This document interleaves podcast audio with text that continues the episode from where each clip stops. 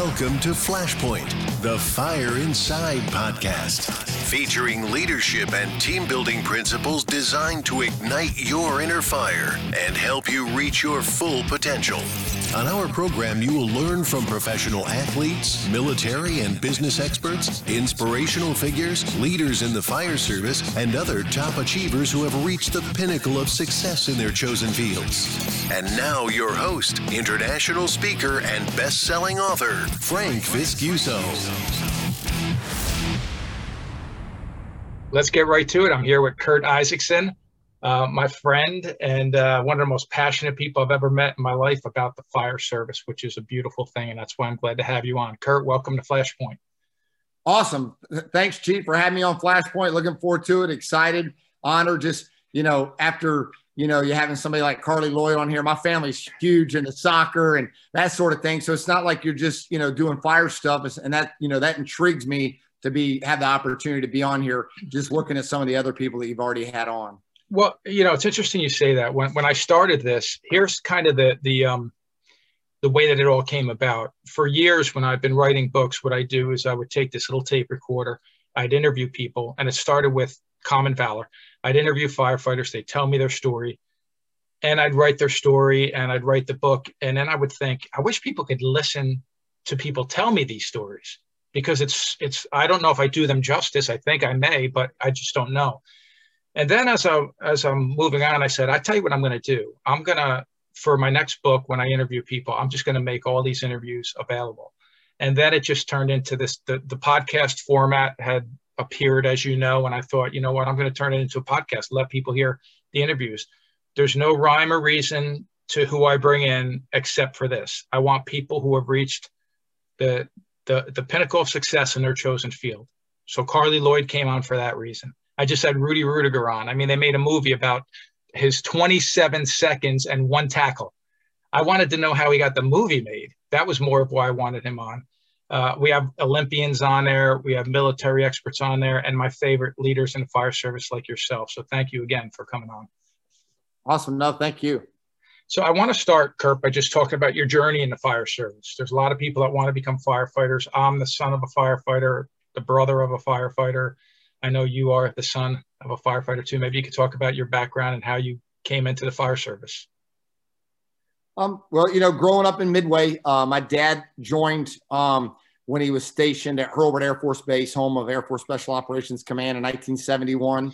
And so, you know, I grew up, you know, as a, as a kid in the 70s and, you know, the fire station was literally just like we could just drive through the neighborhood to get to the to the firehouse, which is you know the the station now down the street that I'm fortunate enough it's you know ALS four person staff all the time you know company that's first due to my house. In fact, they just responded here day before yesterday for uh, a man that was drowning out in front of um, our dock, and you know Jessica was out there. So you know, growing up, you know, where my dad was was a firefighter and and and actually became the chief in 1977.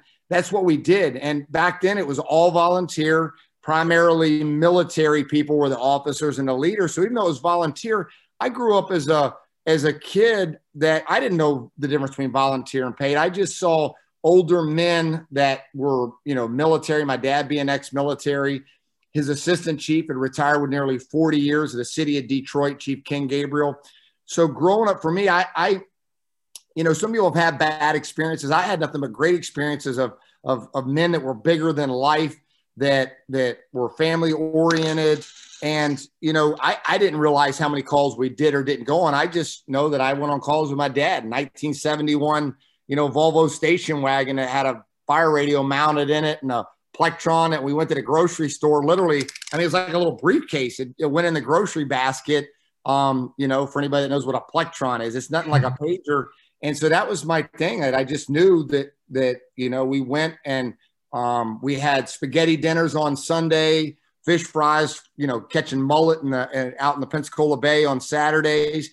And I actually went to, you know, two two memorable calls happened in the 70s for me. You know, today, you know, people would arrest a father for taking a kid my age, you know, to work in two-story house fire. And I saw, I've told this story before. I saw a middle-aged man pulled out of a two-story house fire. And next thing you know, I saw him put him into a black bag and they zipped the bag up. And on the way home, my dad had to explain to me what happened. I was like, Dad, why'd they put that man in that bag?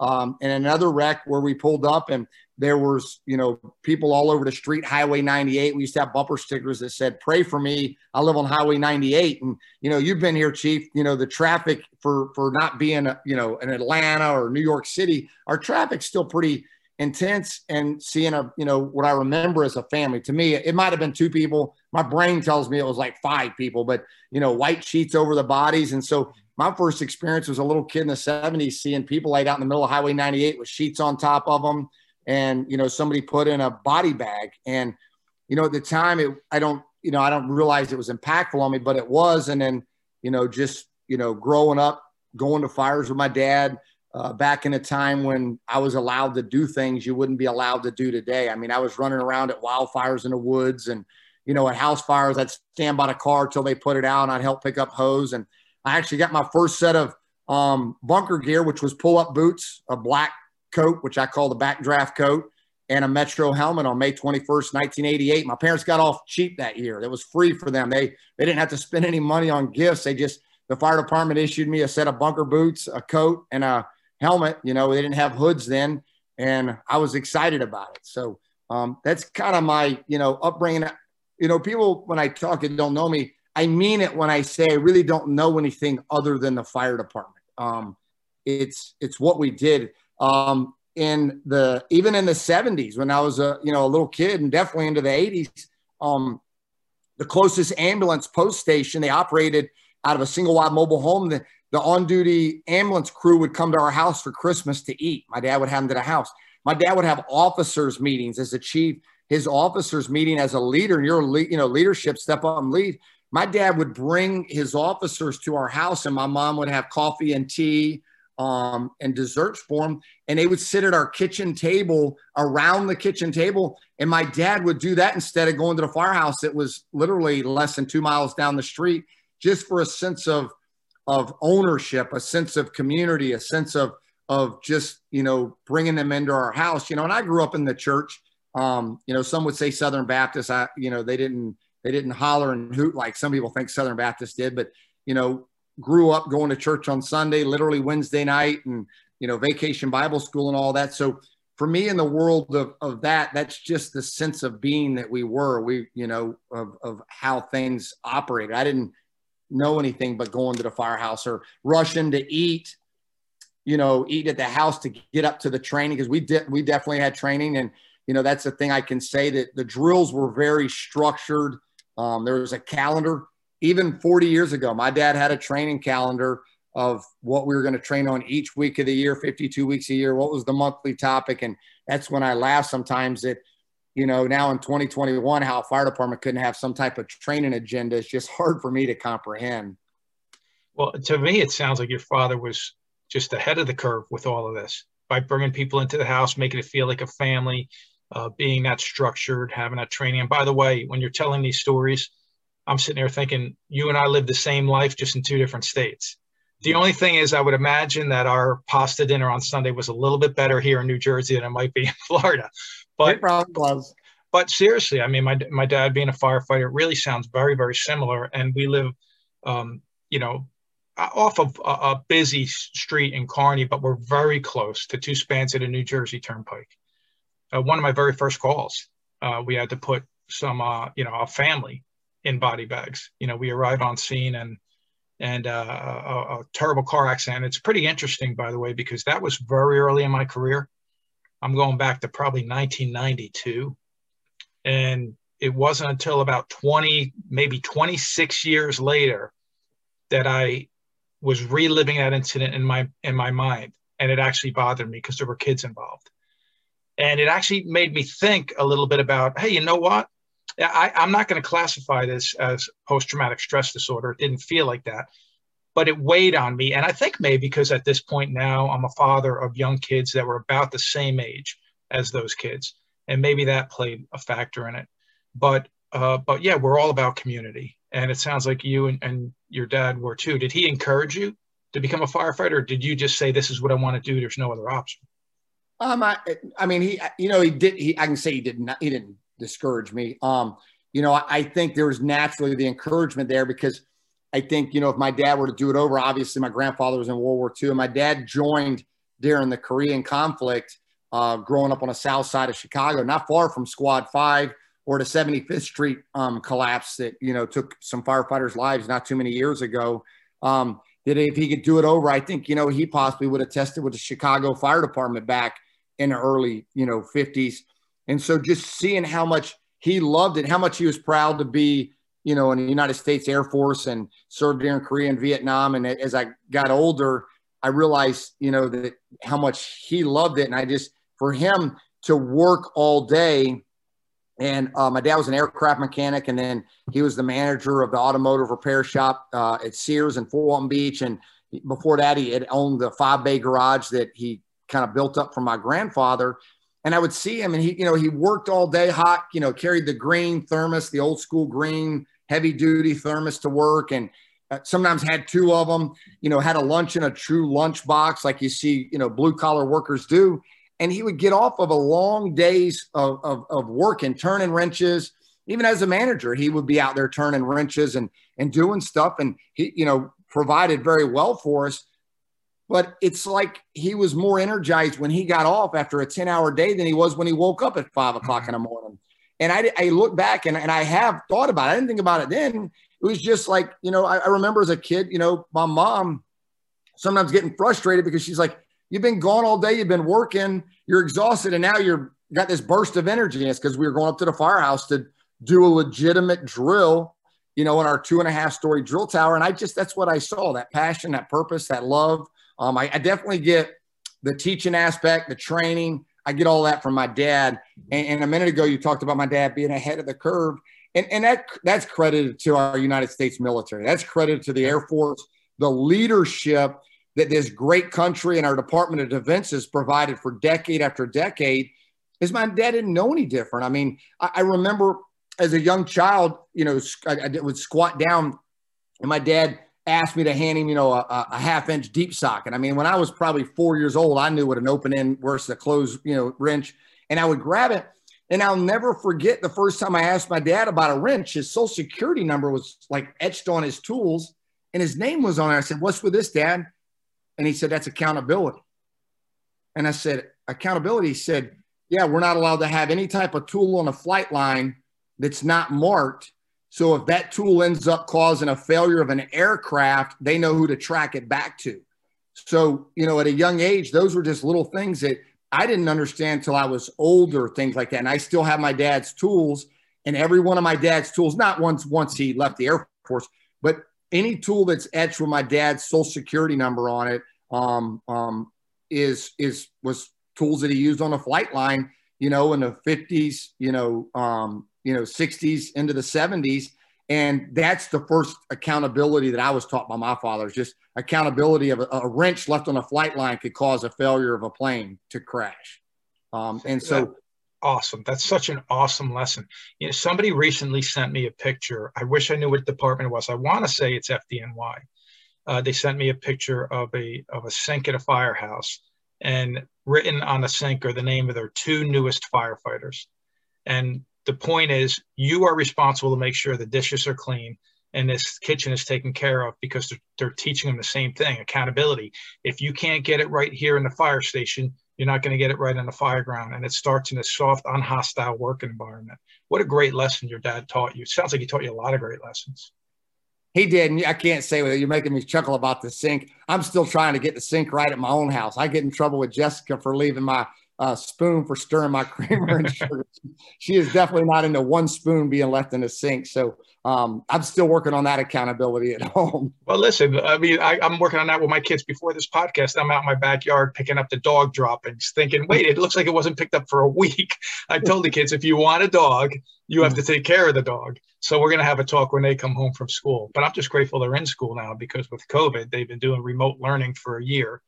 And uh, and I'll tell you what, man, that's been some of the. You know what? Here's the interesting thing about COVID. Just because I brought that up, I, I want to finish this thought. For our family, personally, it was probably the best year we've ever had.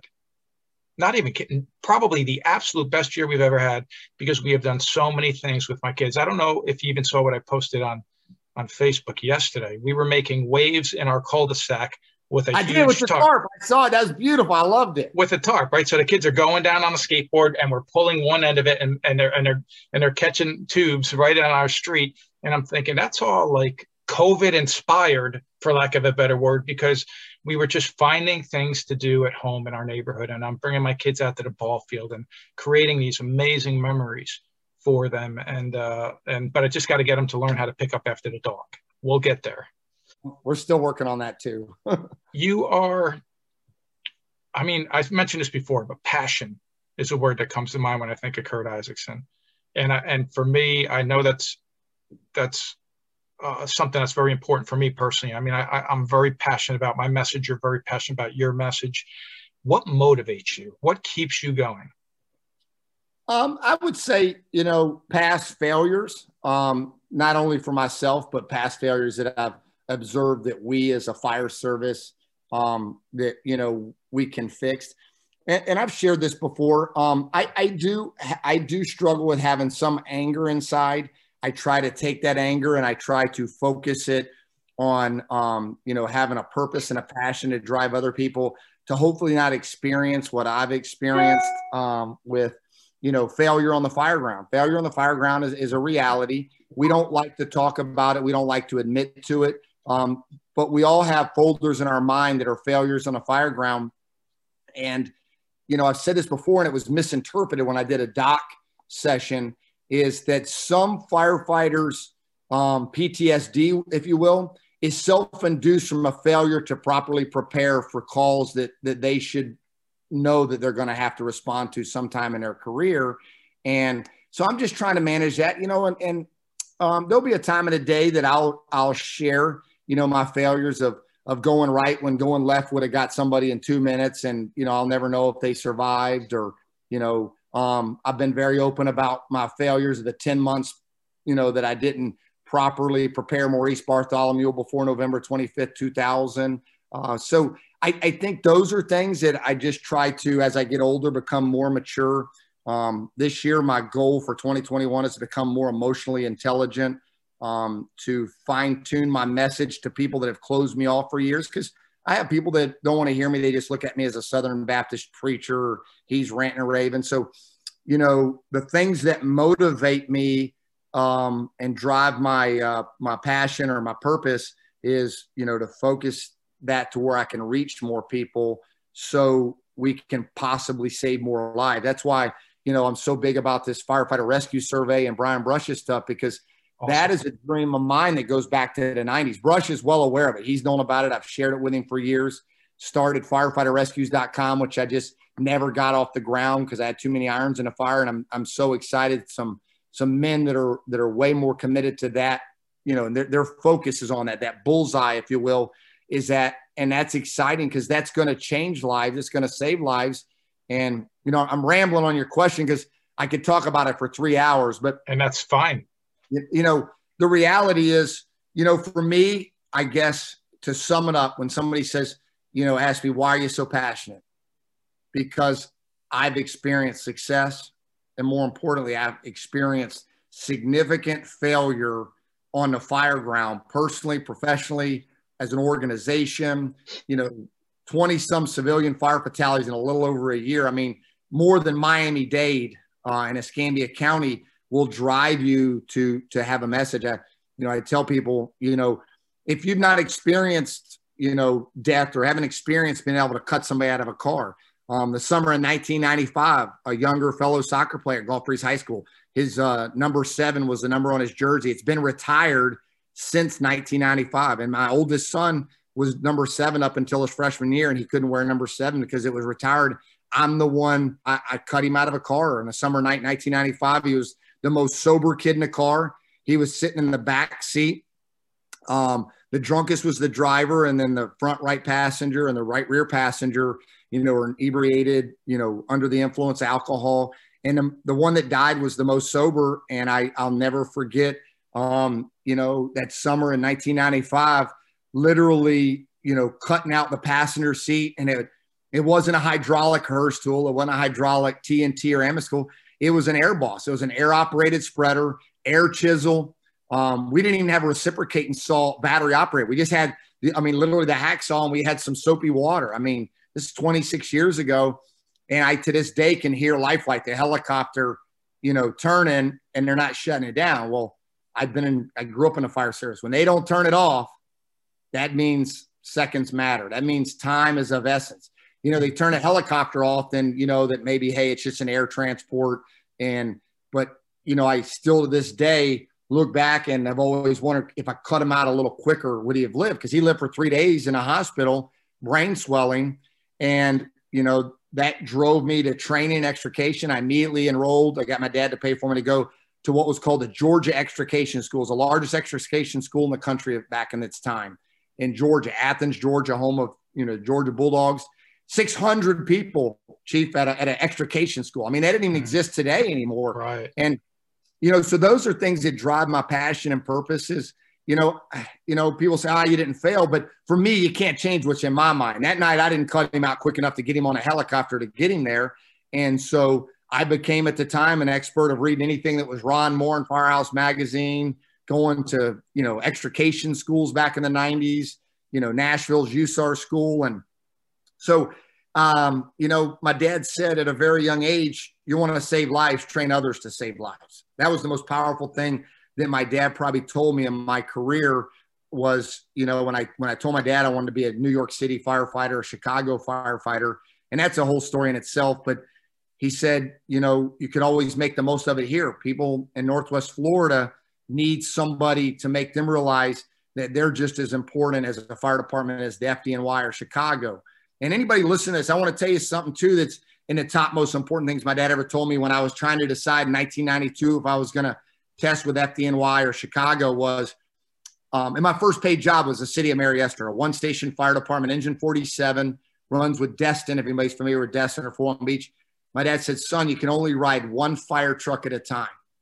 Whether you work for a one station fire department or a 209 station fire department, you can only ride one fire truck at a time operating out of one firehouse. What's most important is whatever firehouse that you end up getting lucky enough to be a part of, make it the best. Make it the mm-hmm. best in a firehouse, make it the best on a rig, and be realize that, that the, the people that you respond to are just as important as the people that I grew up with in the south side of Chicago. So, you know, I'll leave it at that. But, you know, th- those are just some things, just failure and success.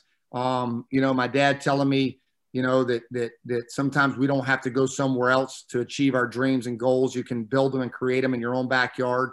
And i sit here um, in, in my cottage that's been in my family for 50 years um, you know and, a house to to the right on the delta side i lived in the house to the bravo side i lived in and a house across the street jessica and i built five years ago. Um, and i've lived in all four of them and there's literally four consecutive addresses. And just you know trying to to, to build that as you know, something that has purpose, has meaning.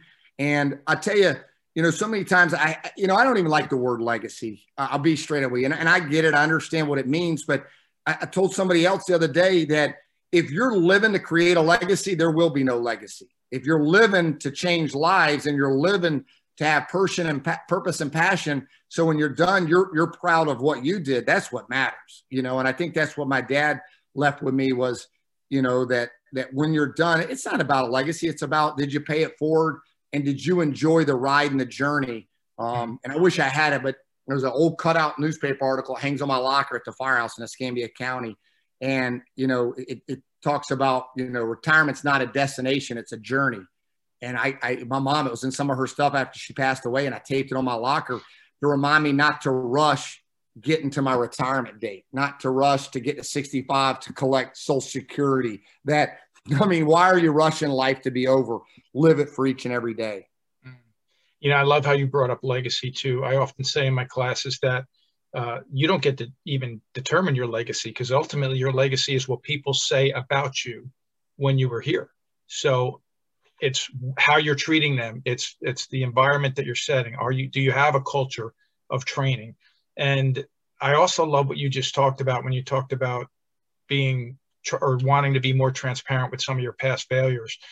Uh, I can tell you this when I started teaching, I was reluctant to talk about my failures because here I am thinking, all right, now people are going to say, I've written books on leadership. They see me as a leadership leadership expert. And then I suddenly one day had this shift where I thought, wait a minute. In my books, I talk about my failures. I talk about mistakes I made. When I teach, I'm going to talk about them too because I'm not a leadership expert. I'm a leadership student. You know, I'm focused on wanting to get better, but my primary mission is to share with other people um, mistakes that I made as as well as as successes that I've had, so I can help them get there faster. You know, it's all about about learning from other people's mistakes. We're great at doing this in the fire service. We're great at collecting information. We're great at disseminating information. Now we have this new study you're talking about that, that Brian Brush is putting together. Fantastic stuff. We're great at doing this, but people need to get the information. They need to share the information and they need to share the story that goes with it. Uh, a good friend of mine and I won't say his name because it's his story, and I'll let him say his name when you know. But but I've heard him share this story live, and you know him too. He comes down and teaches at your conference too. But he was telling a story one time where he shows up at a fire as a new young incident commander. It's a, a several story building. I think it's maybe four or five stories, and fire's coming out the front window. He's thinking, all right, this is a piece of cake. We got this thing knocked out, no problem he thinks to himself, I should go do a 360, but I could see everything I need to see right here. So he stays right there. They go in, they knock the fire down. Uh, they call it, you know, we got the fire under control. At that point, he goes around the back of the building to do a 360, and there's a young girl laying on the ground, and she's dead.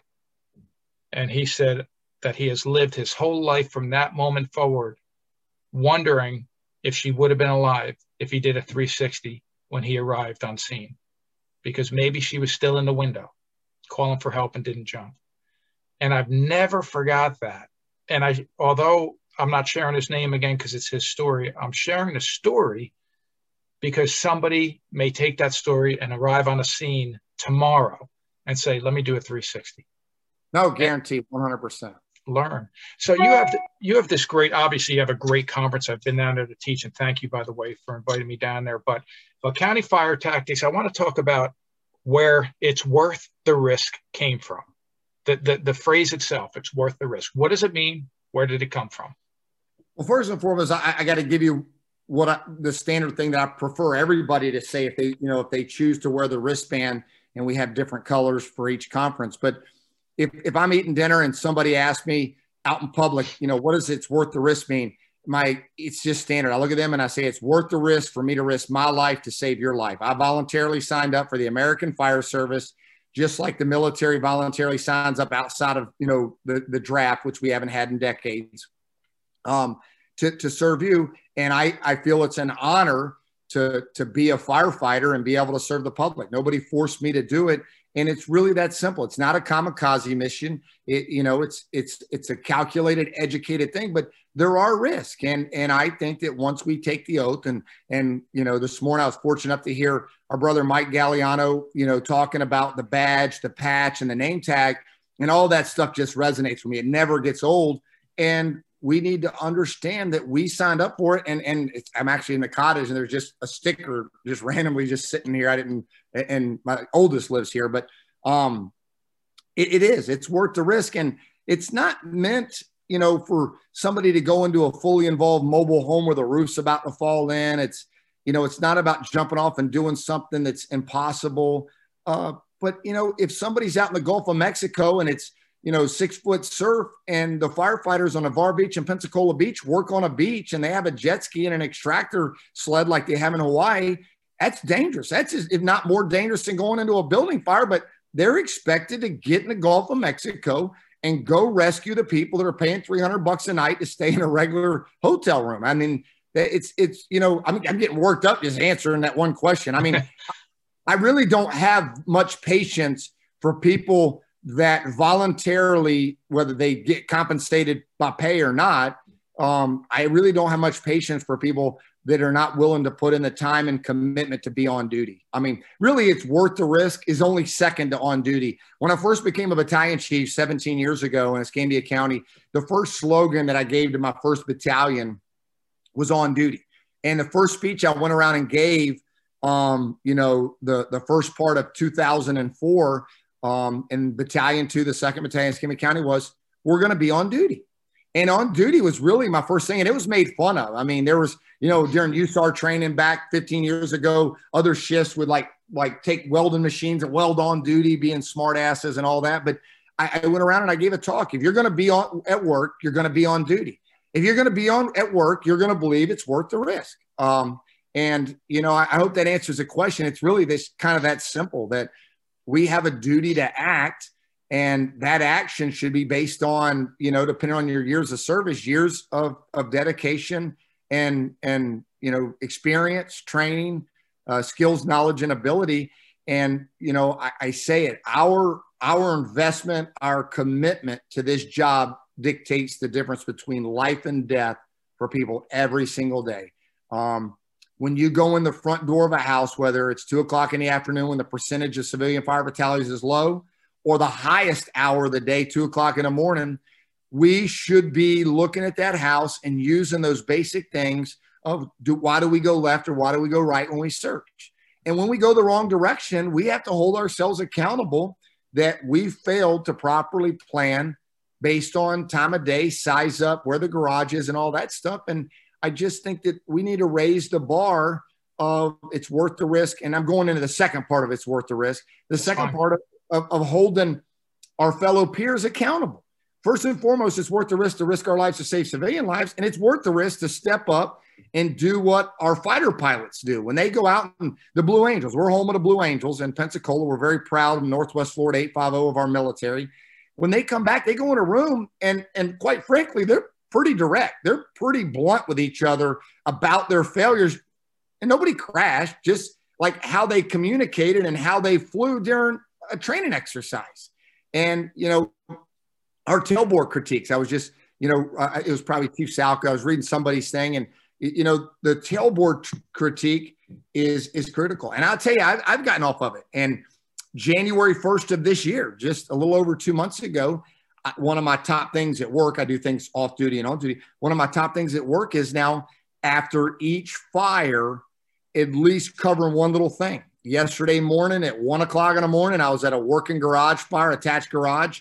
Um, I, I, pull up, two cars in a driveway, two little Honda SUVs. Instantly, I see the, the tags, disabled veteran on both tags.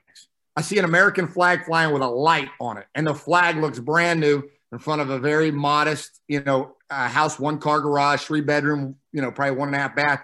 And instantly, being a military kid, I'm like, this guy's retired military. And, you know, he's running around and, and, barefooted. You know, he's probably in his 70s and he's really getting in the way, to be honest with you, Chief. And and I'm patient with him and I'm and I'm patient with him. And afterwards, I looked at a couple of lieutenants and I said, I know you're surprised I didn't yell at him and say, hey, get back or you know, go over there. I said, when I pulled up, I got I got there first. I saw two military disabled tags. I saw an American flag flying at one o'clock in the morning with a light on it. it wasn't tattered, it wasn't messed up the red, white, and blue was as bright as bright can be, as bright as, you know, brighter than this flag on my chest. And I said, he's not the guy that's been out of the military 20 or 30 years and now fires at his house and he feels engaged. It's not my place to tell him to get across the street. And he actually gave me some good information, you know, as a whole. So, you know, at the end, that was a tailboard critique to, to whatever the 18 firefighters that were there that, hey, we got to be observant of whose house we're going to. And there were some things we had a garage door they had a cut, and we have our garage doors have hurricane stuff on them. So you have to be almost perfect to cut a garage door in Florida. And I just did a little quick nugget on on the saws. I mean, I get to hang out with people like Mike Ciampo. I mean, I might I might not know how to do it, but I know how he told, so I just share his stories, you know. And I tell them, and those are things that, that it's, it's our duty to take the time. It's worth the risk to just to to call out and explain you know, while we're doing and not worry about feelings as much. And I, I hate to ramble there, but I got so much to, you know, to, to share.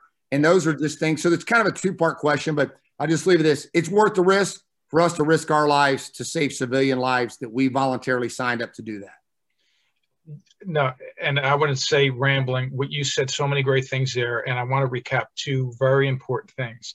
So here you are, uh, you, you're a new leader or you reach a new leadership position in your organization. So the first thing you do is you give a speech to your people. What's that? It's setting expectations. So I've done the same thing. I've talked a lot about this actually. If you don't set expectations, and it's okay to take a day or two, Let me mm-hmm. see how they work. Maybe I'm new. Maybe I don't work with this. That didn't work with this group a lot. It's okay to take a day or two, see how they work, see what's important, but set expectations of what you expect from them because I think there's a big problem uh, in just in society in general that people are being being, I guess, uh, brought up. I don't want to say brought up on charges. That's kind of strong, but they're being reprimanded for things that they don't even know that they're supposed to be doing. So set the expectations. Now, if they don't do it, that's a whole different story. But this is what you need to be doing. This is what the fire service is all about. And for example, my talk to my crew when I took over was I told them, I don't think I'm any smarter, any better, better of a firefighter, any more experienced than any of you. Because I mean, listen, I've been on a job for the same amount of time as almost everybody on my shift, with the exception of a few when I became their deputy. Some of them were on longer than me. They were on with my dad. I said, but I do understand my job.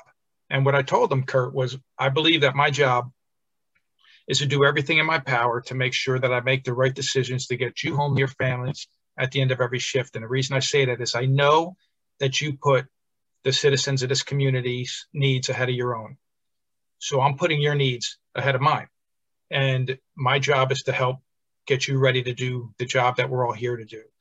And to do that, I need something in return. So what I did is I told them, you're my priority, you're my responsibility, but at the same time, this is the standard I need you to reach. And one of the things was we're training for three hours a day. We're there for 24. We're a relatively busy department, but we have downtime. So let's utilize our downtime. And we talked about what we're going to train on. We, we started developing a culture that I was proud of.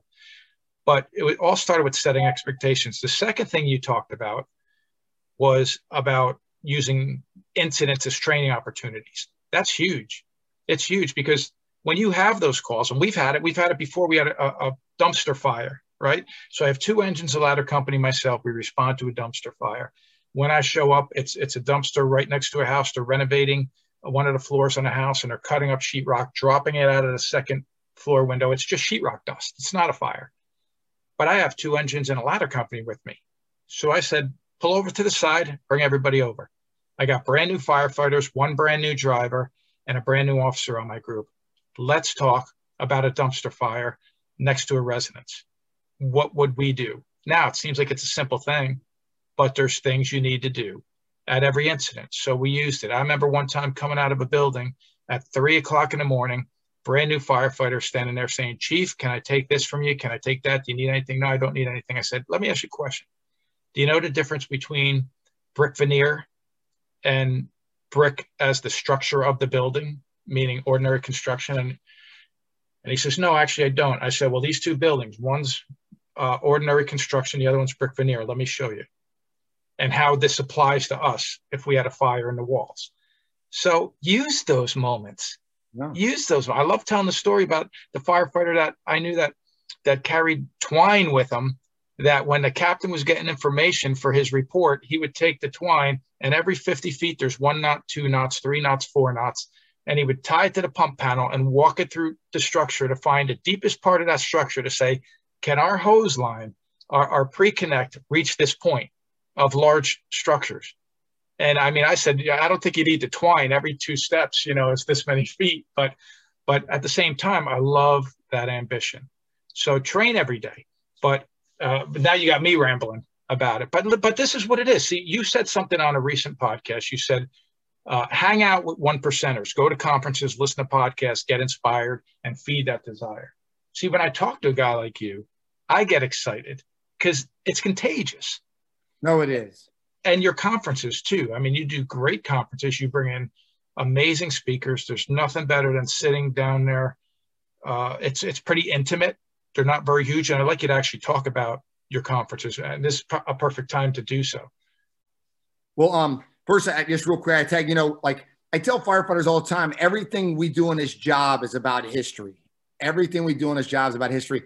And you said dumpster, and I, I can't help but instantly I think about Bret Tarver. You know, I mean, a dumpster that communicated to a grocery store, you know, um, and, and, and you know, Phoenix. And then you're talking about Brick, you know, you know, construction, I'm like instantly thinking about according to Brannigan. I had the fortunate opportunity over 20 years ago at FDIC to sit down right next to, to Brannigan and his, and his awesome wife and, and have dinner and just those are things that we have to share and critique with people and let them understand the value of it's not just a dumpster because everything you know starts little you know uh, the the june of 2007 in charleston. That was you know some boxes that they from where they broke down some lazy boys back in the alleyway that communicated just like it did in phoenix into the building into the overhead uh, type of thing. So those little stories that we're teaching you know with those those those smaller incidents are critical. But the the cft conferences the county fire tactics conferences the team of people that put them on is huge you know, some people call their people instructors or they call them cadre or whatever. We just call it the team. I mean, you're on the team. Um, you know, we don't have a defined team. We just if if we choose or we want somebody to be and, and I'm pretty blunt, it's I've been accused of it being rude or arrogant. You don't ask to teach a CFT. We don't have open applications. Um, actually, asking a teacher will probably get you banned from teaching because we think it's more powerful to be invited than inviting yourself. Um, but the team is huge. I, I videoed around two weeks ago at our, we had a little instructor dinner after the hands-on, and it was literally hundred people in the room to make the conference happen. It's it's it's there's so many things, and anybody that's ever done a conference can appreciate that. You know, there might be a face. You know, maybe whether it's me or Jessica, you know, or Shannon Stone or Matt Scallon, the, the, the ones that have been with us, you know, from the, the beginning. Ray and I started the first CFT conference 11 years ago, and they've grown and developed, but we really didn't have them. There really wasn't a defined, um, you know, vision of where the CFT conferences would grow. And I think that's what's made them somewhat successful or as powerful is we weren't trying to be anybody else. And I get this all the time that we do a conference and hey, you should do this because they do that. Well, they do that. That makes it special there. That's not our thing that we're doing. We're not trying to be like every other fire conference on how, you know, what we do obviously we could go to a bigger convention center. I've had people to try to get me to go to Okaloosa Island, but then it wouldn't be what you said a minute ago. I mean, I think I think you know we've packed as many as nearly 700 people in there, but some of our most powerful conferences would be like the ODP that you were just at um, in January, where we had you know I don't remember what it was COVID. I think we were right at 200 or something, but normally we cap it at 250. I mean, who needs more than 250 people on an island for a week? It can only talk to so many people. Uh, but they have grown. And I, you know, a lot of people say, hey, why don't you just do one conference a year? Because I can only reach one area of people. And so us doing the five conferences is not to compete with anybody else. If, if you've ever watched our little four minute intro, all five of our conferences have a different discipline and they're focused on a different part of the fire service that is unique. And we're not trying to replicate or do what somebody else can do better than us. Orlando Fire Conference, it'll eh, be 20 years next year. And Orlando Fire Conference, hands down, has been doing more and better hands on than we'll ever do consistently year after year at Central Florida Fire Academy. Their heavy rescue, they do two days a hot. Um, and so for us, we're just kind of trying to stay not in our lane, but the lane that we think will make them work from the officer development program um, that's, you know, five days a week that we think is you know, not to stay out late and get drunk. You got to be in class the whole day. You know, to the end of the year, we have ATROC and a little bit of everything, you know, in between. They're, they're, they're, it's for different people. It's, we're not, we're not expecting the same person to come to all five conferences, I guess. So that's it. Um, I'll, I'll, I'll finish with this. The CFT conferences, the, and this is a leadership lesson. Um, and I, I've shared this a few times. Um, and, and you and I've shared some of our struggles within our organizations that we work in, and I'll, I'll try to stay away from that. But there was a defining moment in my career in February um, 23rd of 2009. I was on the six o'clock news as the acting deputy chief of operations, and my boss was fired who had asked me to be the interim deputy chief. Um, another individual was fired. It said on the news that I was fired. My wife sees on the news that I'm fired um, but I was still on paper civil service uh, battalion chief. And you know, these are my these are my thoughts. I felt like I'd been disempowered in you know February of 2009, and up till that, for the last nine years, from 2000 to 2009. I was um, empowered to basically operationally give the direction for a large county fire department. What kind of rope bags we're going to use? Do we put knots in the rope? Not knots in the rope. You know, seven eighths nozzle was determined. smooth bore for us literally in the fall of 1999. And so when you're in power for nine years to say, hey, we're going from Halligans to 30 inch pro bars and we're going from fiberglass pipe poles to six foot roof hooks. And, and literally, I had an open in checkbook and I could do all this. And on February 23rd, 2009, it came to a stop. I, I uh, a gentleman that retired from, um, I want to say Alexandria, Virginia, was uh, second in command of our Pensacola Christian College. He took me for a long ride.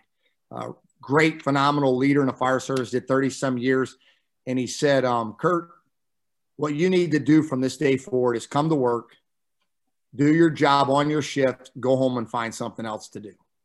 He said, What you've done the last nine years, they're not looking for you to do that anymore.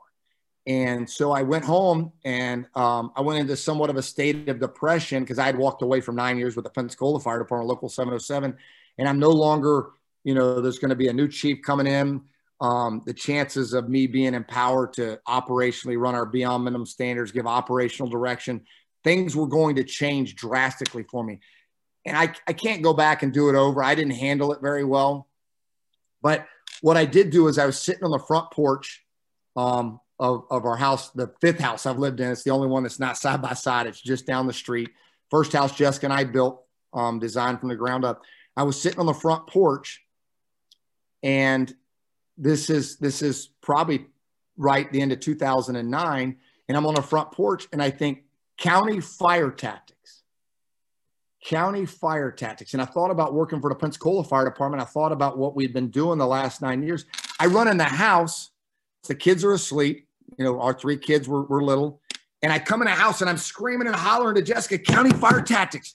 I got to start doing conferences and seminars and empower myself to do what I'm no longer going to be able to do at Escambia County because we'd already been doing conferences through Escambia County. I had, you know, some phenomenal people like Mike Lombardo come down in 2004 after Hurricane Ivan and train on a vacant Best Western. Now, God works in mysterious ways, and, and I don't want to get into religion, but it's America, and I, I grew up in a church, so I still think it's legal to say I'm a Christian.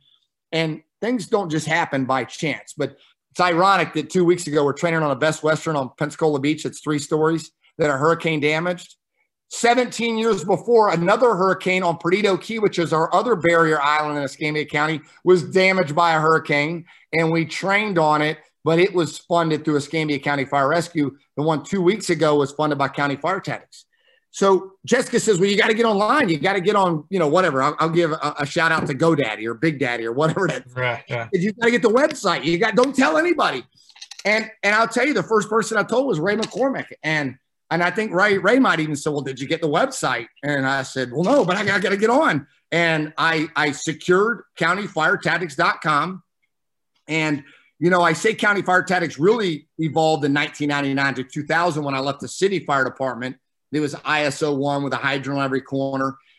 But countyfiretactics.com was purchased in 2009 after one of the biggest disappointments in my career happened to me. And, you know, whatever you want to call it, turning lemons to lemonade, I don't care. Whatever you can call it, whatever you want. It was a defining moment that I was no longer going to be empowered to do it here. And we got countyfiretactics.com. Um, I sat on it for a little while. DJ Stone, Shannon's brother, got it up and running. And up until recently, I call it my third grade website because I just ran it off my phone and never used Word or did any comma checks or spell checks. But it did, it got done what we needed to get it done. And now a guy named Scott Slocum is working on it. But 11 years ago, Ray and I um, did urban to suburban um, fire tactics on Pensacola Beach and the Holiday Inn next to where you've taught numerous times, the Hilton's next door. And, you know, Ray and I did it and, and we lost money, literally lost money. I mean, we charged 50 bucks a person, I think. I had no clue how much it cost to pay for coffee at a convention center. I didn't know what it cost. I paid more money for the projector and the screen than it was to buy a projector. No, I'm not kidding you. For a one day seminar, I paid over a thousand dollars for AV for a projector and a pop up screen. So, needless to say, I went and bought my own projectors and my own screens. Um, and I hope this is answering a question, but the, the story is actually very unique and very long. How county fire tactics evolve, CFT. You know, if if if you know Chief Perkins had not been fired, I'd not been put back to battalion chief. I really don't think CFT conferences would exist. I don't think countyfiretactics.com would exist. I think I would probably still be working Monday through Friday, eight to five. I would have missed out on the last 12 years, I guess, as of just a week or so ago. I would have missed out on 12 years of, of going to a lot of fires, which is, you know, that that's where I'm meant to be really is command and fires. I'm, you know, I'm, everybody's cut out to do something different. I'm not cut out to be a fire chief, um, type of thing. I'm, I'm you know, you know, so I'm, I'm a, I'm an operational, you know, training guy. So a lot of times, you know, we don't, you know, you know, we don't get to dictate when and how it happens. I saw a great post about, you know, sometimes when you pray, they're not answered on your terms, they're answered on God's terms. And and when I look back in my life, that is so true. You know, there's so many things I prayed about and they didn't happen when I wanted to happen. They happened when the timing was right. And Garth, Garth Brooks said it best. Thank God for unanswered prayers sometimes. No, right. Phenomenal song. I'm a, I'm a country. I, you know, Garth, Garth, Garth Brooks might not be as, as good as George Strait, but I still listen to him a little bit. Um, George Strait. Um, but you know, the reality is, you know, I'll leave it at that. That you know, you know, only a few people know, but the story of countyfiretactics.com, CFT conferences was not something I sat down and I was trying to to to to do what it turned into. It became what it became because of the team, um, the people that were willing to come. Um, 2013 was our big year after we'd already done a bunch of one day seminars. I did Water on the Fire in 2011. Um, and in 2013, uh, Ray McCormick and I were flying to San Diego together. Um, Ray and I would try to meet in Atlanta. He would fly um, out of Orange County or Newburgh or wherever up there by his house.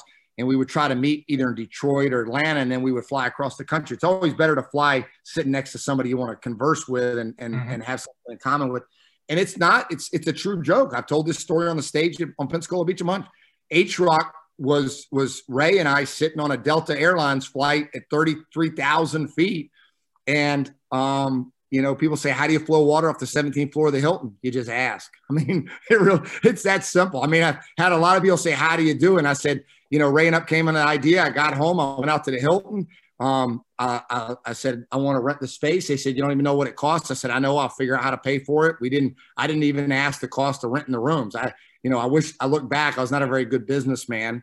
Um, but you know, we did H rock and, you know, when, when we were doing it, and this is some advice, anybody that's listening, don't rush your career. You know, yes, you know, Jessica and I own county fire tactics, but I, I, I even to this day struggle um, and, and Chief, you've been there. I struggled to this day taking up stage time in front of the senior people in the fire service to me that, that, you know, based on the way society works, most likely I should probably be here longer than them because I'm younger than them. Um, so when we did it, my thing was all about putting vetted people on the stage. And so when we were coming up with Rock, it's like, who do we call? Well, shoot, we got to call Chief Dave McGrail. He's got the high rise book, right? Um, you know, we got to call, you know, Captain Bill Gustin. I mean, he's one of my top mentors. And we, you know, we got to, you know, call this person and that person, Chief Hoff and Columay. And we were reaching out to people from coast to coast. We didn't just want to know how they did it in Miami. We're going to do a high rise conference and it's not going to be regional. It's going to be, you know, not just national, it's going to be international. Then we need a true perspective of suburban to urban, East Coast to West Coast. And a real quick story I got to tell you May, May of 2013, And to the listeners, go look at what happened in Houston, Texas in May of 2013. Very, very bad fire in a motel that, that killed multiple Houston firefighters. And we were coming up with a list, and I'd been following Kevin's story, uh, a fine gentleman retired from the eights downtown in Houston that was big into PRV valves and doing stuff. And and and I tell you, Chief, I, I look back and, and it, it really is just each time I tell this story, it's a little freaky I almost didn't call Kevin the night I was going to call him because I was just busy. And I, I told Jessica, I said, I got to call him. I said, we're just getting too close. I mean, H, our first H Rock is is only seven months from now. It's probably six months, you know, in a couple of weeks. And I called Kevin Story and I said, Hey man, um, Ray McCormick and I are going to do this high rise conference and we're going to flow water off the 17th floor. We're going to do stuff that nobody's ever done in a fire service. We're going to have firefighters fully geared, riding elevators. We're going to do, we're going to treat an occupied 285 room hotel like it's on fire. And he said, I'm in, I'm in. And we asked Kevin Story to be a part of the first H Rock. And the next day he was on duty and he went to, to that fire that, you know, claimed numerous lives, building collapse. He was involved in the Maydays. Um, And, you know, that's a defining moment of my career for the listeners that, you know, if you're watching this and it's eight o'clock at night and you're thinking about calling a fellow brother or sister firefighter you hadn't talked to in a while, you know, pause, flashpoint, pause it right now, pause it and call him because you might not get to talk to him tomorrow. And I'm not, I'm not trying to be Debbie Downer on this, you know, this awesome flashpoint podcast, but those are things in my life that are defining moments that, you know, you just don't know what tomorrow brings. And, and I'll tell you this if I'd have waited a day to call him after that fire, it could have appeared that I was asking him because he went to a fire where firefighters die. We all know how the psychological mind works. Yep. Um, so I, I called him just right. And, you know, before that incident, after that incident, anytime I hear of a fireground mayday or fireground line of duty death, you know, my, my skin on my back just trolls because there's very few cities that I don't know somebody. We talked about hanging out with one percenters when, when, you know, I hate the word being on the circuit, but when you're on the circuit like we are, we become friends. We become close and personal. We meet each other's wives and kids, you know, across the country. And when something like that happens, you know, it's a possibility. It's not, it's not a firefighter. It could be a firefighter that you broke bread with, you know, and those are those things. So I rambled there about answering a question about how CFT conferences. But, but again, you say so much. I mean, uh, number one is how how your and by the way, I have my cup right here, County Fire Tactics, but how your business was born out of adversity, and so many awesome things are. So many people think when they're going through their own personal fires in life that they've taken a bad turn. Most of the best things in my life came after those moments. So I love that you shared that and also about picking up that phone and calling. You know, it's interesting, and, and I hope you're okay with me telling this story. I didn't I didn't expect to, to tell this, but when you're talking about making that call, um, you and I had never met before, but um, on social media after your your dad had passed away, uh, you post a lot of stuff about him, and I kind of saw myself with my relationship with my father in your relationship with your father. So many similarities, and um, I just said, you know what? I don't know this guy Kurt. I know he's passionate, uh, but we never actually met at all. But I went on Facebook, where I was on Facebook, looking at what you posted, and I just hit inbox to send you a message, just to say, hey. And I did left you a message saying, I'm real sorry to hear about your dad. And but when I hit that that uh, that inbox to send a message, I realized that you had sent me a message, and it was months before. And the message you sent me was, "Hey, would you be interested in coming down and teaching at our conference?" And so I thought, and I remember I sent you a second message right after saying, I just realized you sent me that message. I'm sorry. I didn't, I never got that. And that wasn't the time and place to talk about it, but you recontacted me and said, I really would love to have you come down. And thank you for that because uh, it, I love coming down to that conference. I think it was the third time I came down or the second time I brought my wife. The third time I was bringing my whole family and then COVID hit. So maybe we'll get to do that down the no, line. Definitely will. Yeah, it was a it was a, a really great time for my wife and I because we went down there during Mother's Day, and we went uh, we had uh, dinner at a nice restaurant. We spent some time with you and a team. Uh, there were a lot of firefighters' wives down there, which I think is real unique to that particular conference to any other one that I've been on. So she had the opportunity to kind of connect with and speak with other spouses uh, of firefighters, and that's important because we're a tribe in the fire service, and we're certainly a tribe like you said, on the circuit, for lack of a better word. Um, but spouses are tribe too, and they need support. They need to understand. Uh, I was speaking with Mike Turpak on his podcast just about this exact thing where I never came home from work and talked to my wife about what happened at work. First of all, because talking to her puts me in a different emotional state than talking to another firefighter. I talk to another firefighter, it's like, oh, dude, man, that call, that was crazy what happened on there. And you talk like you're talking to a firefighter. You talk to your wife, all of a sudden, maybe it brings out that side of you that I really don't want this side of me to come out. I'm supposed to be stronger than this, right? We think we're supposed to be so strong. So, um, so, and I've heard you talk in the past about your relationship with Jessica, who I've met. I love Jessica. She, your whole family's fantastic, but how you guys have have weathered some tough times. You're very transparent. You're transparent about how you met her. You're transparent about uh, going through challenges that we all go through in relationships because life presents stress. You know, life is stressful. Whether you whether you want to admit it or not, we're all either in a crisis, just got out of a crisis, or we're heading towards a crisis.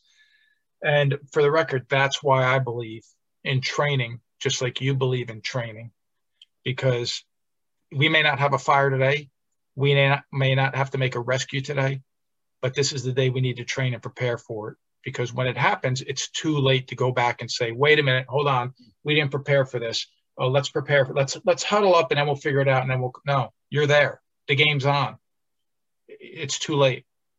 And I talked a little bit about relationships and family and a little bit about the fire service, but you know me enough to know that I connect them both mm-hmm. Because the fire service is a family too. So, uh, any thoughts on any of that rambling that I just did now? No, no, um, one hundred percent. You know, and and Jessica and I are pretty transparent, and and and sometimes I'm taken wrong or people are offended, but sometimes, you know, if I'm introducing Jess or whatever, I'll refer to her as my first wife and when I say that, I say that because she easily could have not, you know, she, I, I could have, you know, we could have been divorced. And, and that, I mean, people that are close to us know that we've gone to counseling a bunch, you know, we've had, you know, had our struggles, you know, financially, had our struggles personally, um, you know, three kids at the house. And there were, were times where the fire department, I put the fire department before her, before the kids, um, you know, just traveling from conference to conference before it was a job when it was literally me just going and I had no balance and I was spending our family money for that stuff, you know, to to go to these conferences. And that's why sometimes I'm pretty direct with younger firefighters when I say, man, like, you know, I just saw you at the fourth conference. I'm getting paid to be here. You're here, you know, whether it's on your department's dime, you're here on your own time. Even if it's on your department's dime, it's your time. And I try, and when I tell that, I don't mean to be offensive, but I'm trying to hopefully guide them that, you know, it's a marathon, it's not a sprint. And as much as you love this job, and now what's pretty awesome is I love that there's so many fire conferences, is because people can choose conferences that work around their kids' baseball schedule, soccer schedule, or whatever. And, and I do want to throw this in. The reason our fire conferences, other than ODP, which has to be five days, the reason they're Tuesday, Wednesday, Thursday is you travel on Monday, you travel on Friday, and you never miss a weekend. They're during the school year. We don't do them in the summer months. We do them where hopefully, if you have kids, they're in school, they come home, they got sports, they go, they do their homework, they go to bed. I, I do not like to take, you know, I do not like to to get into the weekends, you know, and those are things that the reason that Jessica and I prefer the the Tuesday, Wednesday, Thursday, and you know, for me, a big thing about my traveling, and it and this dates back, I mean, really the the over 20 years that we've been together, is that when I travel somewhere and I'm staying in a hotel room, Jessica personally knows the person that's sleeping in the bed next to me. I mean, she's probably probably almost guaranteed met their significant other, you know. Um, and that's something that dates back, you know, a, a long time. I mean, I mean, we've been having out of town firefighters come to our house for dinner. It's complicated now because we do the conference at the beach. We all stay at the hotel.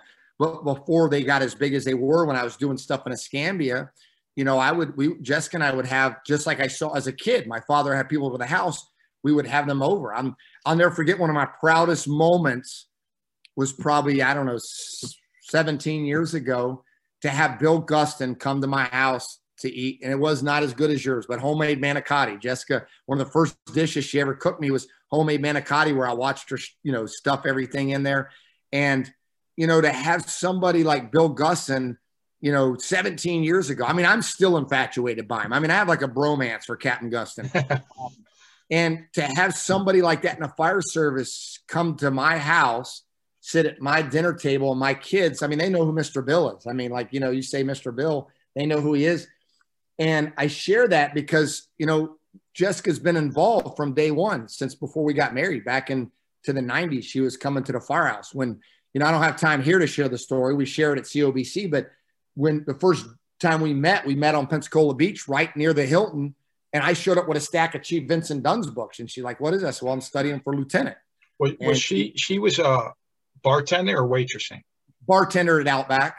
I got to tell you why I bring this up because you told this story one time you you talked about how you and Jessica met and how you asked her out about 35 times before she finally agreed to go out with you. And and then you introduced me to come speak, and then you walked out of the room. And when you walked out of the room, I said to everybody, I said, you know what? It's very interesting. We have a lot in common. I met my wife. She was bartending too, which is a true story. I said, but I only had to ask her out once. I don't know what his problem is. And everybody laughed. Oh, well, we just had some fun with that. But yeah, um, but that's good stuff. I want to share this with you also. That particular conference, I'm flying down to uh, to come teach, and Adam Biddle from Noblesville, uh, Indiana, is on a flight attending your conference. I don't know him. I don't know he's going to the conference. All I know is he's sitting right next to me, and I look over and he's reading my book. And I thought, now that's either the strangest coincidence in history, or he's going to the same place I'm going. And then I thought for a second, should I tell him that, hey, that's my book? Or should, then I'm like, no, that would be so stupid. I'm not saying anything. So I said nothing. Then when we're get, we're waiting to get our bags around a turntable, he comes up and says, "Excuse me, but are you Chief Viscuso?" And I almost wanted to say, "No, I'm not," just as a joke, because I know he figured it out. And I said, "I am." And and uh, he saw my book years, a couple years later. He invites me out to Noblesville to come spend a few days teaching. What a great department, by the way. Great. Oh department. no, they, are they're CFT 100 members. So Noblesville, they, I mean, they send whether it's Adam, they send people, and I, am pretty sure they normally drive. So you said he flew, they drive down sometimes, but they have CFT 100. So they send members to all five of our conferences, and then even some of our little ones that are not a part of the CFT 100. So they're definitely, as an organization or leadership, is invested in bettering themselves. Well, I'll tell you, that's a beautiful, and it shows because you could see that they are focused on wanting to get better. And I love, I really do love the members that I met in that department. That's the first time, Kurt, I think in, I want to say 10 years. And this is going back to what you just shared about with Jessica, how she knows who's sleeping in that bed next to you at the hotels when you're speaking. But the first time I think in 10 years that I, that I know of, that anyone actually invited me over to their house to meet their family for dinner. And I actually went to, uh, to the Biddles house. We had dinner. Uh, it was great. I met his whole family. They're fantastic people. But I've said this before to your point. When I travel, I'm always having dinner with the chiefs or the or the training guys that have, or girls that have brought me in. The whole organization, you know, like five, six people are coming out. We would like to take you out for dinner on Wednesday night. Of, course, that's that's the best time for me. This is the meeting after the meeting or the meeting before the meeting. I get to learn about you. You get to learn about me. I'll do less talking then than I'm going to do speaking because I'm going to do all my speaking at the conference. But never, never do I go out to a bar when they invite me just to go out to a bar to get some drinks? Because my wife has not met these people. She wouldn't understand it. Uh, I don't, you know, to me, bad things are going to happen at three o'clock in the morning out in Wisconsin if I'm out drinking with a bunch of guys I just met. You know what I'm mm-hmm. saying? Like no. to put this in perspective, this is, and I shouldn't say that I frown upon anybody going to a bar with people. That's not the point. The point is, I'm out there to to share some tips that I think can help make the fire service and people's working environments better. But I also do this for a living. So I'm providing for my family at the same time. And I don't want to disrespect my family by saying, yeah, tag me out drinking at a bar in another state when my wife's home sleeping. She just put the kids to bed.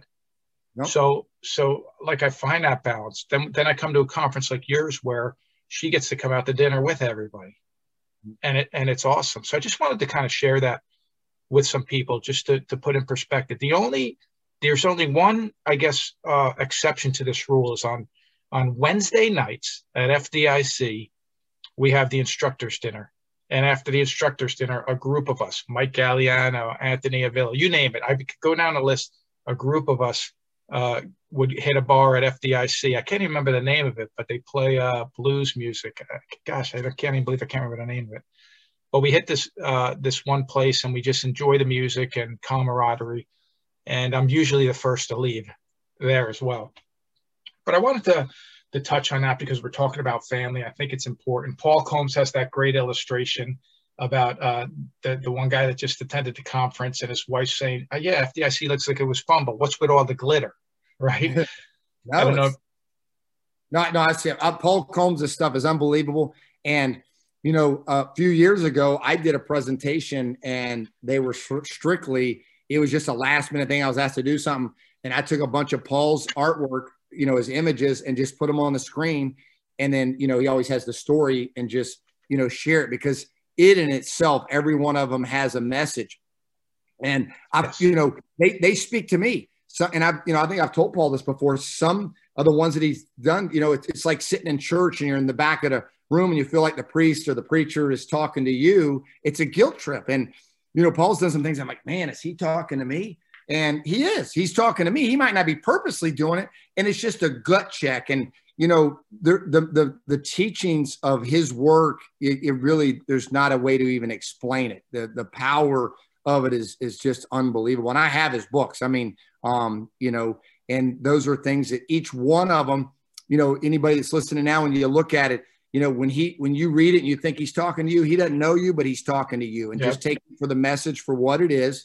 And if it's a good feeling, great. If it's a bad feeling, then try to make it not repeat itself. That's just kind of how simple it is. You hit it on. You hit the nail on the head with that one. One day, uh, I, I was so used to seeing people take a Paul Combs illustration, stick it on a locker as a message for somebody else. Mm-hmm. And I thought, well, hold on. Now, if you have something you need to say to somebody, say it to them. Don't put these little things up there. Uh, although I, I, understand what their objective is, but don't do it that way. Ha, you know, passive aggressive.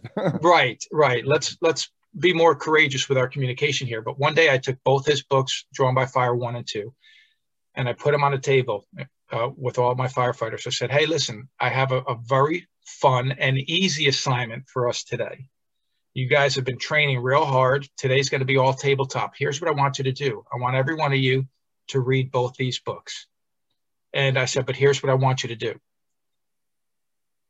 Try to figure out which ones are talking to you personally. And some of it may not feel good. But that's why I want us to read this because we need to be honest with what we're doing right and what we're doing wrong. And this book can help bring attention to some of that. And on the uh, topic of Paul Combs, I don't know if you know this, but him and I uh, were, were uh, writing a children's book together and it's a children's book for about the fire service for firefighters, about a character that uh, has a dream, and I don't want to give anything away, so I'm not going to, but a character that has a dream of something that they want to accomplish, and the mutts are trying to keep them down and tell them, you're not good enough, you're not strong enough, you're not fast enough, you're not smart enough. And this character uh, decides to believe in themselves more than other people's opinions. I can't wait for this book to be released. He's already sent me the first few panels and uh, and it looks amazing, typical to his work. I think it'll be one of the most beautifully illustrated children's books you've ever seen, and uh, and I'm excited to to share that. But I'm glad we, we were able to bring that up. No, no, it's awesome. In case Paul watches this, the only one though I'm not going to agree with is the seven eights. It's still he did one on the seven eights because I always am very passionate about the seven eights over the 15 16ths, and I'll never forget when I saw it and the one with the nozzle. I just started laughing and chuckling. I didn't take it personal, and I just said that motivates me to continue to be passionate about the movement towards the seven eights. That's awesome. That's awesome. Did you ever reach out to him? You never said anything to him? No, no. you um, know what? I'm going to make sure he sees this then. No, no, no. It, it, it's awesome, and his stuff. I, I, don't. I don't miss a beat to to look at them, read them, and what you had your firefighters do. I take each one of them and I self evaluate. Um, and just like I always try to read his stuff where he has the the the goofballs out there that I don't know why they would waste. If they don't like it, just carry on. Like some of his hate email um, truly is um, inspiring to remind you, just like the character that's going to be in the book, that you know what yes, we want to listen to our critics. Yes, we want to take it in, but we can't allow it to be like the, the people that'll go to a city council meeting and, and they're not even 1%, and then they'll change a decision that impacts a city of 60,000. So, you know, we take that information, we weigh it, we vet it, but we still need to move on our path of what our passion and purpose is. Yeah, and I'll tell you, you're, you're so on the mark with that too. He posts, for those of you that don't know, on social media, he'll post his hate mail, and and it's usually has it's not as much related to the fire service. Sometimes it is as to uh, when he was doing illustrations for newspapers, but he'll post that hate mail and his response to it. His responses are awesome because his responses he's never it's never like a dig back it's it, it's almost self-deprecating to a way where i'm like man this guy this guy knows how to take a punch because me you punch me, I want to fight. I remember sometimes one guy wrote this about uh, my book on on us on I don't even remember what site it was, but he wrote, um, and I, and by the way, I had 25 reviews, 24 of them were awesome. And I, I didn't even, I, I, didn't expect the people who write some of the things that they were writing. Cause here I am writing a, a fire service leadership book and people are talking about how it's changing their life. And I'm thinking, wow. And then I get that one review. And the guy writes, This book is not very well written. I wouldn't read it unless it's on your promotional list. All this guy's doing is regurgitating stuff you read elsewhere. If you want a real leadership book, read something by John Maxwell or Stephen Covey. And Kurt, I'm like, oh, it's like a dagger in my heart, right? And my wife walks in when I'm looking at it, which I probably was looking at it for about two hours, but she walks in and I'm looking at it. She goes, What's wrong? I said, Read this. She reads it. She goes, That's awesome. I go, Awesome. What's awesome about that? She goes, That's the first time anyone ever put you in a sentence with John Maxwell and Stephen Covey. I said, That's why I married her. That's why I married her. But no, then, oh, writers. I'll tell you though, then I saw there's a reply button, and I thought, "Ooh, you know what? I feel like writing. How many books did you write, buddy? You know, let me let me jab him back a little bit." But of course, I didn't do that. Instead, I reply to him a way that I talk about dealing with critics and unhappy customers in that book. I wrote, I'm very sorry my book didn't meet your expectations, but thank you for your feedback. Unhappy customers are our greatest source for learning. He replies back and goes, Wow, I didn't expect you to read that or respond the way you did. Thank you. We need more leaders like you. I wanted to say, read the book again. No, exactly. So I mean, but yeah, it's just about understanding this on critics, and, and we could probably end on, on this thought process is uh, if you're going to step out of your comfort zone, which Kurt and I both inspire and encourage everybody to do, if you're comfortable in your role as a leader, you'll never reach your potential as a leader. It's that simple. But when you do, you will encounter critics. Kurt just talked about the critics that he's encountered in his life and how it's propelled you to, to do something amazing with your conference and to achieve higher levels of, of success. I've had my critics as well. And I'll tell you what, I use it, like you said, I listen to them. I just don't let them distract me. Sometimes they actually help me adjust my sails a little bit. And I said, you know what? They're right. I need to pull this in. I need to change my course. So, but I don't take it personal. And that's been a life altering thing for me in believing in myself more than I believe in other people's opinions. Your thoughts on that? No, 100%. You know, at the end of the day, you, you've got to decide where, what's your destination, you know, and, you know, I think a lot of times people fail to do that. It's easy to, to, to say that, but, you know, Jessica and I each year um, for New Year's or the first of the year, we, we pull out a folder. We've been doing it for over 10 years of previous year's goals and objectives, personal, finance, professional. And that really is a roadmap of what's your destination. And I can say I do it more now than ever before. I, you know, I, I talked about the conferences, and I didn't necessarily, I didn't, you know, we're we're, you know, I'd love to just tell you that, you know, 11 years ago, I wanted to be doing what we're doing, but that wasn't my goal. My goal was is to have something to occupy my mind, training. I love to do it, and I would say more recently. I know more about where I want to go than I ever have just because I've stopped and I've looked on that vision and um, my emotional intelligence still has a long ways to go. I wish I was good as Paul Combs. Um, I'm definitely trying to to you know graduate to a new level of emotional intelligence. But you know, for the listeners out there that you know, if you're listening to the Flashpoint, you're obviously passionate about the fire service. You're passionate about getting better. Is that remember, you know, it's what we, we've been sharing frequently our conferences from Rob Fisher, who's um, with the Fools and Brothers in Battle, is 10 pounds of pressure 100% of the time. Don't lose sight. Don't lose lose focus. Um, I, have heard you share your story about the first time you taught and how you felt about it, and and you know you're one of the top professional speakers in the fire service. You know now with the teaching, but you didn't get to your level now of teaching. It's it's you know years of, and I think I was on the front row the first time he taught at FDIC. Um, you know, I you know um, I remember the, the first time, you know, I was on the front row of a lot of people and I look at them and I was inspired and thought how awesome they were. And then I see them a year later, 10 years later, and I'm like, I thought they were great the first time. How are they getting better? And we're all going to get better as long as we have a vision of that's what we want to do. And we're, we're, we're looking to make the most, you know, of each day with our purpose and our passion. That's just, you know, that's what the fire service is about. Um, you know, you know, retirement's not a destination; it's a journey. Enjoy the ride, enjoy the journey. Don't rush it. Um, you know, this morning, uh, Mike Gagliano was talking about his last day in a Seattle Fire Department, and I can tell you, um, without using names, they personally have some very, very close friends um, that are known by a lot of viewers that have retired in recent years and will be retiring in this year and in in the next couple of years. And they're people that I've been following my entire career.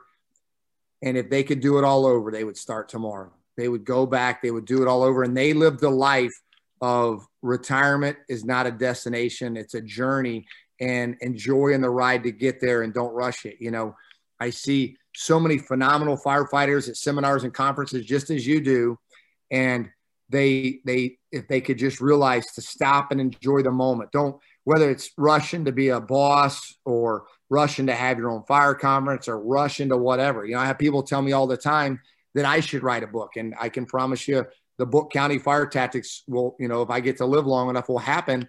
But right now that's not you know i'm not rushing that. I have plenty of time. I have i have i still have two kids at home. I got one in college. We're running conferences. And there's a lot of great books out there that I don't need to put mine on the shelf to have somebody to to do it, you know.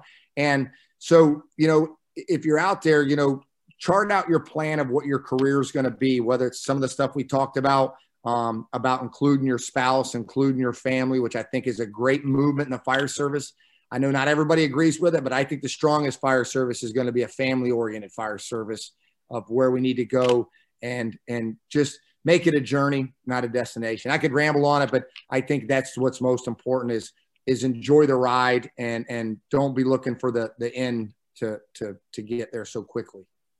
You know what? I think you just gave us the title for this podcast, which may be "Enjoy the Ride." Mm-hmm. So, no, it, it is. That's it is a ride, and it's a great ride. Well, thank you so much for for coming on and sharing so many of your thoughts about so many different things on this podcast. I think it's fantastic. How can people get a hold of Chief Isaacson? Um, it's easy. Just go to countyfiretactics.com and um, my personal cell phone number's on there. My email's on there. Um, and I'm, you know, on Facebook at CF Tactics.